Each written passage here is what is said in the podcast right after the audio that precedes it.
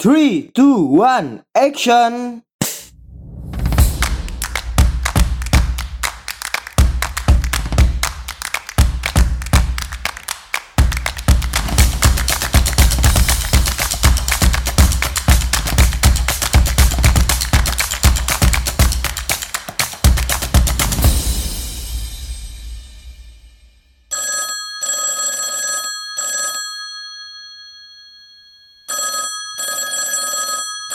Halo, selamat datang kembali di Pod by MA, tentunya di program Anak Komunikasi.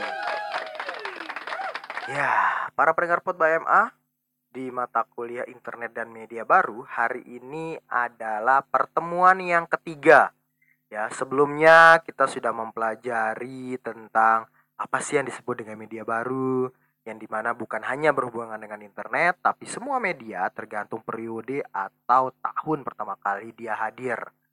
Yang kedua, di pertemuan sebelumnya ya, kita sudah berbicara terkait karakteristik, kekurangan, kelebihan, kemudian kekuatan internet ya. Jadi kita fokusnya minggu lalu itu internet ya. Kemudian apa sih sebenarnya orang itu menggunakan internet kalau berhubungan dengan power gitu. Jadi ada yang ISIS kemarin contohnya pada pertemuan sebelumnya dan ada juga cicak versus buaya. Nah, pertemuan kali ini kita akan fokus umum ya, nggak cuma internet, tapi nanti di pembahasan terakhir kita akan mulai mengerucutkan tentang internet. Yaitu adalah terkait power atau wacana dominan dan subordinat pada media baru. Kalau saya berbicara terkait wacana dominan, berarti wacana yang dia itu paling bisa dibilang mayoritas ya, tapi bisa dibilang yang wacananya itu lebih didukung oleh banyak orang ya. Orang itu fokusnya ke situ. Dan yang subordinat itu ketika dia terpinggirkan atau wacananya itu dianggap sebagai uh, sesuatu yang ditolak lah, nggak mau untuk dibicarakan. Contoh misalkan ada bermacam-macam ya. Kalau kita bicara terkait ideologi negara, ideologi bangsa, ya kalau kita berbicara terkait komunis, nah di Indonesia itu subordinat ya karena itu dianggap sebagai momok, dianggap sebagai sesuatu yang buruk lah di tengah masyarakat. Kalau kita bicara terkait Pancasila ya, kita mulailah ada rasa kebanggaan nasionalis di situ. Maka di situ wacana dominan di Indonesia. Tapi kalau kita itu berbicara komunis misalkan di Korea Utara, ya bisa jadi itu menjadi dominan karena ideologi mereka juga hampir sama dengan seperti itu, komunis. Nah, dari contoh itu saja ya, kita sudah merujuk kepada pertemuan kali ini. Yang dalam artian jika kita bicara terkait dominan dan subordinat, itu berbeda-beda konteks ruangnya, bahkan konteks waktunya. Pada masa Soekarno ada yang namanya Partai Komunis Indonesia, di mana itu sama dengan partai-partai yang lain juga. Dalam artian sama itu bukan ideologinya ya, tapi sama juga hadir di tengah-tengah di sekitar kita partainya. Tapi karena ideologinya kalah, subordinat di tengah masyarakat, bahkan parah sekali sampai dia diusir, dianggap sebagai momok, dianggap sebagai sebuah apa ya sebuah hal yang buruk lah di tengah masyarakat. Nah itu penilaian masyarakat. Nah akhirnya dia itu menjadi subordinat pada momentum kali ini. Tapi pada momentum yang dahulu yang saya sebutkan tadi ketika masa-masa masih Soekarno memimpin dia sangat terkenal gitu. Partainya pun banyak juga pendukungnya seperti itu. Nah di situ pun kita sudah mengetahui tadi ruangnya berbeda, Berbeda juga kekuatannya, tergantung ya. Tadi ruang itu terkait tadi di Indonesia dengan di Korea Utara. Kemudian waktunya pada masa Soekarno dengan masa kini. Jadi power itu apa sih sebenarnya? Nah, saya mengutip tulisan dari Michel Foucault. Ini salah satu filsuf yang ada di Eropa yang dia banyak berbicara terkait power ya atau kekuatan. Jadi menurut Foucault itu kekuatan atau power itu tidak berhubungan dengan institusi dan bukan berhubungan dengan struktur. Nah, maksudnya seperti ini.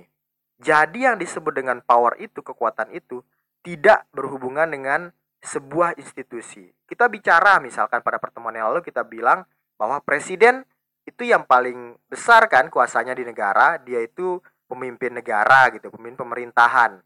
Tapi ketika kita misalkan berbicara ya terkait atau misalkan deh paling simpel orang-orang pedagang kaki lima kayak gitu. Dia yang sudah berpuluh-puluh tahun di pedagang kaki lima dia tahu strategi bagaimana berjualan kenapa harus berjualan lain-lain. Pengetahuannya itu itu lebih besar dibandingkan presiden. Jika bicara masalah pedagang kaki lima misalkan.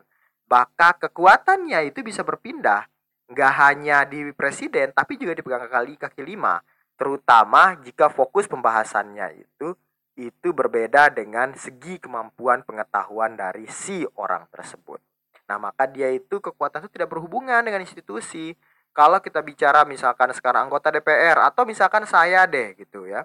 Saya mungkin di keluarga memiliki power sebagai kepala rumah tangga. Tapi misalkan ketika saya berpindah ke sebuah institusi pemerintahan, bisa jadi pegawai atau kepala dinas di pemerintahan itu dia lebih power dengan saya ketika saya ingin mengurus misalkan segala sesuatu kebutuhan-kebutuhan administrasi misalkan misalkan mengurus KTP atau mengurus surat menyurat. Bisa jadi saya nggak memiliki power karena saya nggak punya wewenang di situ. Nah, sehingga kekuatan atau power itu itu tidak berhubungan dengan institusi. Jadi itu bisa berpindah-pindah tidak hanya dalam satu institusi. Tergantung konteks ruang konteks waktunya dan konteks keadaannya seperti apa. Kemudian itu juga tidak berhubungan dengan struktur. Nah, jelas seperti tadi ya. Contoh misalkan ketika saya gitu sebagai seorang rektor berbicara uh, terkait pendidikan ya dengan mahasiswa saya. Saya dalam aturan-aturan kampus mungkin saya memiliki kekuatan, tapi ketika misalkan ada satu mahasiswa saya di desa mana gitu, saya berkunjung ke sana, tiba-tiba saya itu uh, harus bertamu ke rumah warga bisa jadi yang memiliki power atau kekuatan itu adalah dia mahasiswa saya karena dia warga di sana. Dia memiliki pengetahuan dia memiliki orang-orang di sekitar yang dia kenal. Kemudian itu kampungnya dia sehingga powernya berada di dia. Sehingga jelas satu institusi kedua adalah struktur atau struktur. Itu adalah berpindah-pindah terkait power. Dan kekuatan itu juga berhubungan dengan pengetahuan jadi basic dari ide kekuatan itu atau pengetahuan adalah truth atau kepercayaan. Jadi kepercayaan itu diproduksi oleh power. Nah, apa nih maksudnya? Kepercayaan diproduksi oleh power. Nah, di buku komunikasi politik 2.0 di situ saya berbicara seperti ini. Jangankan berbicara terkait hal yang besar gitu ya, sebuah sistem pemerintahan berbicara terkait seks saja itu diatur oleh negara. Contoh nih misalkan, pertanyaan paling besar, kenapa sih sebenarnya negara ya ada lembaga sensor atau tidak diperbolehkan kita menonton tayangan-tayangan yang 18 plus lah. Misalkan hubungan tubuh antara laki-laki dan perempuan. Nah, yang jadi mendasar kenapa itu akhirnya dilarang, kemudian di sekolah pun dilarang kayak gitu. Di kesehatan pun dilarang. Nah, ternyata ya kekuatan itu itu memproduksi sebuah kebenaran. Contoh pada saat kita itu bernegara, kita jadi warna warga negara ya, kita dilarang misalkan untuk menyaksikan untuk menonton tayangan uh, eh, 18 plus misalkan seperti itu. Kenapa? Kalau misalkan ya ada banyak orang yang menonton kemudian terpengaruh dan melakukan itu, bisa dipastikan penduduknya akan sangat banyak. Kemudian akan hadir masyarakat masyarakat yang mereka itu ya yang menjadi ini bom bom waktu saja menjadi bom warga gitu.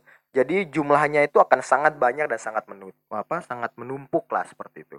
Nah ketika misalkan masyarakat itu sudah mulai banyak hadir karena kelahiran di mana-mana seperti itu maka itu akan menjadi tanggung jawab negara. Negara nggak bisa lepas tangan Minimal misalkan mereka menyediakan fasilitas umum. Kedua, ada bantuan-bantuan sosial. Ketiga, yang paling nanti menjadi bebannya ketika sudah mulai besar anak-anak itu, yaitu harus disediakan lapangan pekerjaan. Maka si pemerintah dengan powernya itu ya dengan mengatur sebuah pemerintahan mengatur sistem pemerintahan yang ada di Indonesia inilah contohnya misalkan dia punya wewenang untuk membuat sebuah kebenaran, maka dilaranglah menonton misalkan 18 plus. Nah, kalau menontonnya itu sesuatu kesalahan dan orang memproduksi itu menjadi oh iya ya benar kayak gitu. Beda lagi kesehatan, ya. Ketika misalkan orang melakukan hubungan di bawah 18 plus misalkan, itu akan menjadi sebuah permasalahan kesehatan. Tiba-tiba misalkan anak SD kelas 5 SD yang sudah balik kayak gitu tiba-tiba melahirkan. Itu bisa jadi kandungannya belum siap. Maka berbicara masalah kesehatan, bicara masalah dokter, bicara masalah peneliti-peneliti kesehatan, maka itu akan menjadi masalah juga maka kekuatan bicara kesehatan ada tadi itu dokter, ada misalkan peneliti-peneliti kesehatan, dia memiliki kekuatan untuk membuat sebuah kebenaran sehingga dilaranglah misalkan menonton tayangan 18 plus. Begitu juga dengan sekolah yang melarangnya. Nah, kenapa tujuannya seperti itu? Ya tujuannya kalau misalkan semua fokus masalah 18 plus, bisa jadi konsentrasi belajarnya, bisa jadi nanti fokus pembelajarannya itu menjadi buram. Sehingga yang tujuannya sekolah itu untuk membentuk masyarakat ya anak-anak menjadi masyarakat yang terdidik dan bisa diatur lah ya bahasa oleh pemerintah nanti ketika sudah besar itu menjadi sebuah masalah. Nah, ketika ada banyak institusi, kemudian individu, kemudian segala sesuatu yang menutup-nutupi ya menganggap bahwa menonton film atau tayangan 18 plus itu sebagai suatu hal yang buruk, maka itu menjadi sesuatu yang tidak baik untuk dibicarakan. Maka akhirnya jika kita berbicara seksualitas itu kadangkala menjadi tabu. Nah, kenapa menjadi tabu? Ya karena ditutup-tutupi. Tidak boleh dibahas kalau belum 18 plus. Tidak boleh ditonton kalau misalkan belum belum 18 plus. Belum bisa misalkan mereka itu melakukan kalau belum mereka ada waktunya untuk menikah seperti itu. Maka di situlah kebenaran diproduksi oleh sebuah power. Nah, sekarang jadi pertanyaan paling penting, apa hubungannya ya kita membahas masalah seksualitas, bahas masalah power di mata kuliah internet dan media baru? Yang pertama, kalau kita bicara masalah seksualitas tadi itu, itu hanya sebagai contoh saja karena sesuatu yang sangat signifikan dan dapat terlihat, dapat dirasakan dan mungkin kita juga mengiyakan bahwa itu sebagai sebuah penolakan tapi kita perlu pelajari juga kenapa bisa menjadi ditolak. Maka itu adalah produksi dari sebuah power. Orang-orang yang memegang institusi, orang-orang itu yang memegang apa ya, memegang posisi sehingga mereka itu uh, menguasai sebuah wacana dan mereka akhirnya dominan dan mereka membuat sebuah kebenaran ada yang tidak boleh untuk dinonton, tidak boleh ada yang untuk didengar, tidak boleh untuk dilakukan. Seperti itu. Maka itu kita bicara seks. Tapi kalau kita bicara masalah kekuatan, apa hubungan dengan internet? Nah, ini berhubungan sama pertemuan yang lalu saya jelaskan bahwa di dalam internet itu sudah tidak ada lagi yang namanya power yang melekat pada diri sendiri. Persis seperti disampaikan oleh Michel Foucault. Contoh yang saya ceritakan pada pertemuan minggu lalu, ketika kita itu membahas presiden menjadi komunikator dan mereka itu bisa menentukan kebijakan dan peraturan pada masa-masa lalu seperti itu ya. Masyarakat responnya paling dengan demonstran itu beberapa hari baru muncul kemudian itu bisa saja memakan waktu yang panjang konsep-konsep yang panjang namun saat ini dengan internet ketika pemerintah itu mengeluarkan sebuah kebijakan orang langsung mengomentarinya sehingga power di situ yang pemerintah itu memiliki kekuatan untuk membuat sebuah kebijakan, membuat sebuah peraturan bisa jadi akhirnya mereka itu terganggu. Dalam artian terganggunya itu dalam membuat peraturan dan kebijakan itu. Sehingga itu bisa menjadi salah satu indikasi bahwa kekuatan yang dimiliki oleh pemerintah pada saat itu itu ada di tangan masyarakat. Karena orang-orang yang bisa langsung meresponnya dengan sangat cepat, maka kekuatannya itu pun berpindah. Walaupun kita juga sudah ketahui bahwa presiden itu dipilih oleh rakyat ya, jadi ya memang yang paling berkuasa adalah rakyat. Tapi di balik itu juga bisa berpindah-pindah juga ketika harus menjelaskan bahwa yang menentukan tanda tangannya adalah presiden, ya udah kekuatannya adalah presiden. Tapi di situ juga berpindah juga kekuatan nanti ke rakyat ketika dia bisa mengomentari. Maka jelas pada pembahasan di awal tadi kita sudah sampaikan bahwa kekuatan itu bisa berpindah-pindah dan tidak menetap dalam sebuah institusi atau di sebuah struktur. Jadi kita nggak bicara masalah struktur, nggak bicara masalah institusi, jika kita bicara tentang kekuatan. Namun berpindah-pindah, terutama jika kita bicara terkait internet yang saat ini bisa disebut sebagai media baru di mana komunikator dan komunikannya itu bias sehingga siapa pemilik kekuatan itu pun menjadi tidak jelas. Nah, itulah hubungan pembahasan dari pertama tadi sampai saat ini. Oke, para pendengar Pod by MA, pada pertemuan selanjutnya kita akan menjelaskan lagi tentang materi-materi internet dan media baru. Nah, pembahasannya pun juga berbeda. Apa itu? Ya, kita dengarkan aja di pertemuan selanjutnya nanti. Oke, tetap mendengarkan Pod by MA tentunya di program Anak Komunikasi. Yo.